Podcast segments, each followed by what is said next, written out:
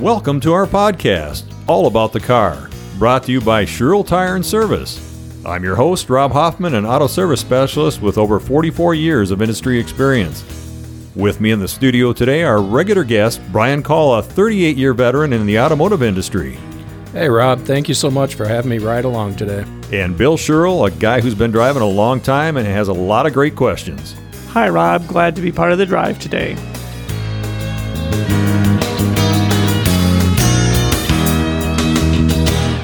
Today we're talking about wheel alignments. Now wait just a minute. I may have lost some of you already. Wheel alignment. What the heck does that mean? What is a wheel alignment? I guess a simple description is the act of adjusting the angles of your car's wheels to the manufacturer's specifications. Did I lose you again? That sounds complicated. It does, but it's not. It's really pretty simple. Wheel alignment has been around for a long time, but it hasn't always been adjustable, or at least in an easy manner. Back in the day, and Brian and I both have a lot of experience behind us, and Bill also in the family business, we were doing it sometimes with chalk marks and tape measures and strings, and that goes way, way back. Well, I don't know how far back, because as a kid, I remember the alignment pit, and that's exactly what it was as a kid. Well, I think we built that, our Stevens Point facility in 1971, and that it was a pit where the car drove out onto these long arms, so the front wheels were just on these pretty narrow things. I always thought, oh my gosh, how do they get the car out there? But, you know, you go down on the sides into the pit, and it shot this beam out there, and it was like a little film strip back in the day, but I thought it was pretty cool. Futuristic, huh? Yeah, it was. Well, Sherrill Tire was definitely ahead of the game back then, because when I was wrenching back in that same time period, I didn't see any beams. I don't know. Nope. I used a tape measure and a nail to make a mark on the tire when I first started doing alignments. Oh, wow. Yeah, that's going way back. That's like chiseling out a wheel, isn't it? So when did the technology become more prevalent in the industry, and what did it move to? Well, really, it was about in the mid-'70s. That's 1978, I believe. The Hunter Wheel Alignment Company produced the first four-wheel alignment system. Many of the cars were turning to front-wheel drive at that point, or by that point, I should say, and were starting to become adjustable at each of the four wheels, and the Hunter system made it much easier to adjust each wheel specifically to the manufacturer's spec. So the question that we get asked a lot, and I'm going to throw it out there for conversation, is how will I know that my car needs a wheel alignment? What are some of the indicators?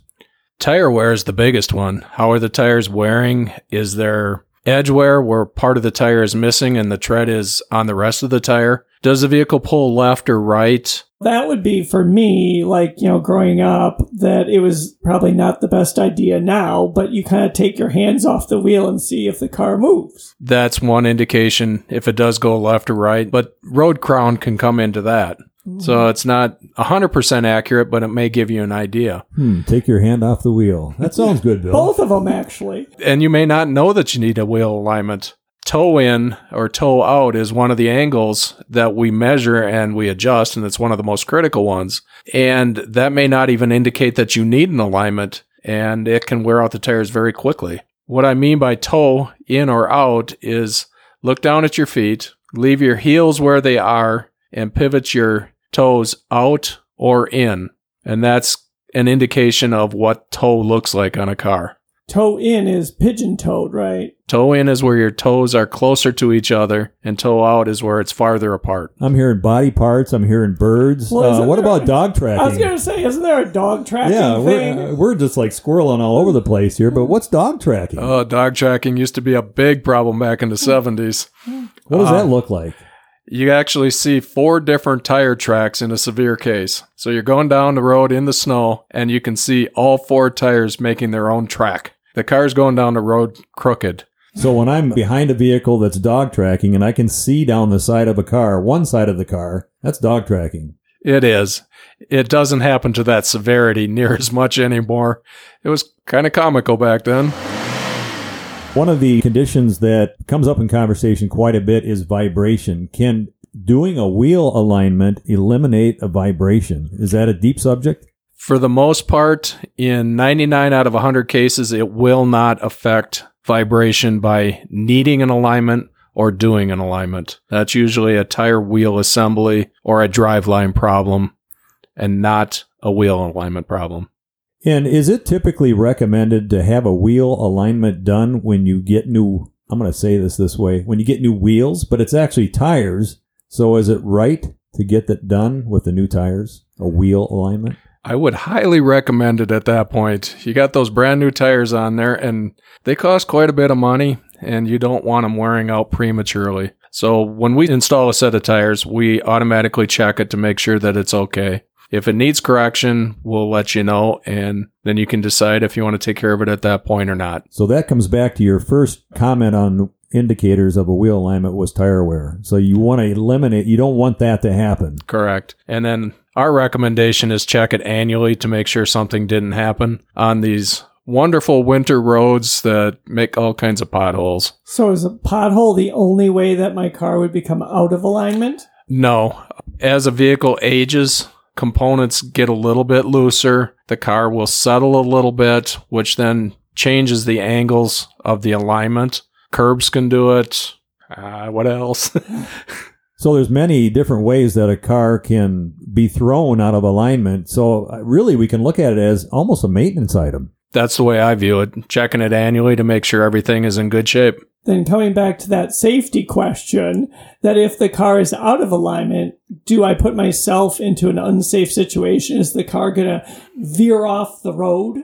That would be a pretty extreme situation that would happen. In most cases, no, it's not going to be a safety issue, at least for a long time, until it does eventually damage the tires. Then it could turn into a safety issue, but for the most part, no.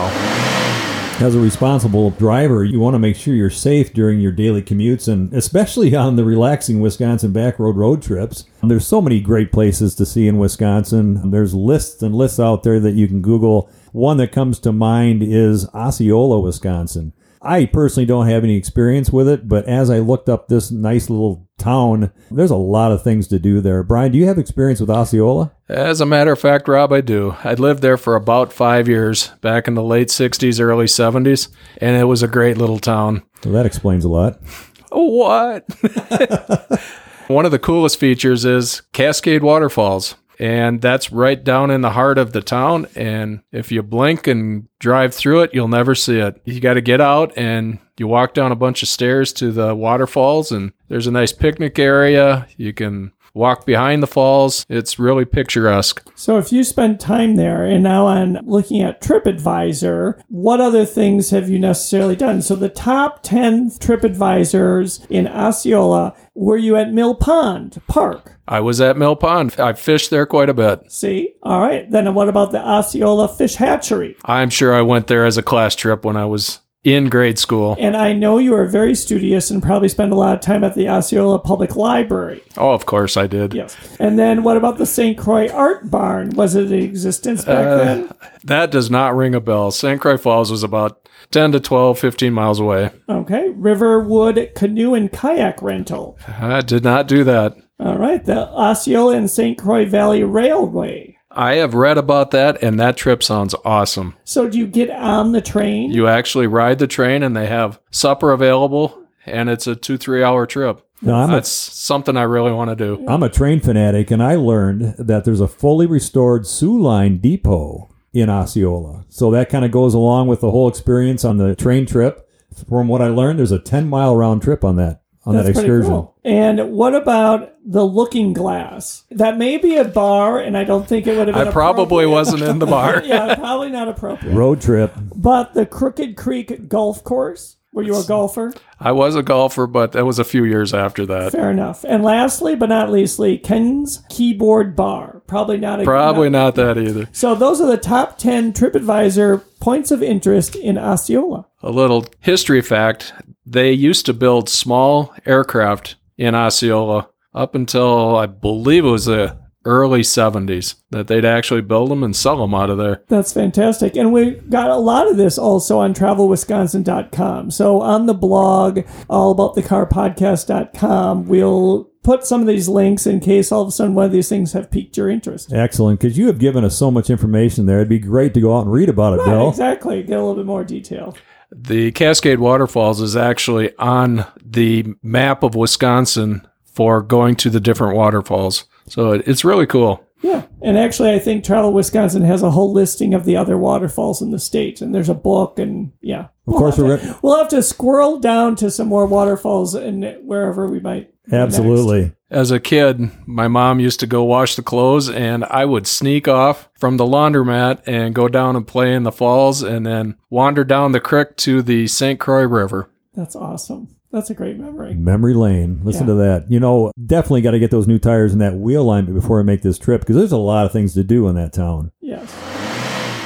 So back to reality. So we're going to get back to the nitty-gritty of the alignments. There's angles in regards to alignment. So we think about this, and like Brian was mentioning, with our feet, looking down at our feet and our toes pointed straight forward. That would be an aligned foot, if you will, or tire. So there's a lot of different angles that can be adjusted. Many of you may have seen where you've seen a car in a parking lot turning a corner and the tire's tilting out at the top. That's an angle as well. Brian, what are the angles that are actually adjustable in most cars today? Well, most cars is a tough question. Of the adjustable angles, camber, which is the inward or outward tilt of the tire, the caster, which I like to describe as riding your banana bike and turning the handlebars around. For those that are of age to remember a banana bike, otherwise a shopping cart wheel that's fluttering back and forth typically has a bad caster angle on it. Totally related to vehicle handling. Very rarely does it affect tire wear. And then the biggest angle for tire wear is toe, which toe in or toe out. Coming back to your feet and your toes. Okay. My feet and my toes. So those are the common angles, what they call the primary angles. My days as a wrench, I remember many more angles out there. I believe that were used for diagnosing more than anything, I guess, if there's frame damage or an accident. Sure. Steering axis inclination, which is used to diagnose if there's bent components, bent frames, there's setback, how far the one wheel on the left is set back versus the wheel on the right, thrust angle. There's all kinds of different angles that we utilize to diagnose that. So if I have a wheel alignment that needs to happen, or my car is pulling, I make this appointment, then what happens? Like, what actually happens and what should I expect? We hook it up to a machine, putting a head or a sensor on each wheel, and then we look at where the settings are in comparison to the manufacturer's spec and adjust what we can accordingly. Some angles are not adjustable from the factory, but there's what's called aftermarket kits that you can put in to get that angle back corrected to where it needs to be. Or worst case scenario, it may be bad enough that the frame is bent or the unibody has moved and you have to hook it up to a frame straightening machine. That's pretty extreme, though. That'd be intense. This sounds like really a big process. We're talking about a lot of details, a lot of different angles. For those that aren't familiar with wheel alignments, this could be really confusing. How long does this take to have done professionally? In most cases, about an hour. In extreme cases, it can be a couple of hours. It is a very precise process, but with the equipment that we have now, we're measuring down into the hundredths of an inch. Hundredths of a degree versus way back when we started using the tape measure. If you got it within an eighth of an inch, it was close enough. And the benefits that our drivers will receive by having a correctly, freshly, if you will, aligned vehicle comes back, I'm sure, to the tire wear. Yep, the biggest thing is money. You save those tires and make them last 60, 70, 80,000 like they're supposed to, it'll save you a lot of money in the long run. And safety in regards to the pulling that Bill was referring to earlier, and the dog tracking, if you will. The actual technical name for dog tracking, I believe, is thrust angle. So we're giving all this information out there. We might as well keep it straight. So it sounds like it may be an hour, some cost. However, can I do this myself? That kind of goes back to what we were talking about before with strings and tape measures. We probably could. You could, but with today's modern cars, it is down into the tenths and hundredths of an inch, so you're not going to be able to measure it that close. A professional would pretty much be necessary. Back in the 60s, 70s, and 80s, early 80s, where an eighth of an inch was close enough, yeah, then you can do it. So leave it to the pros? I would recommend that.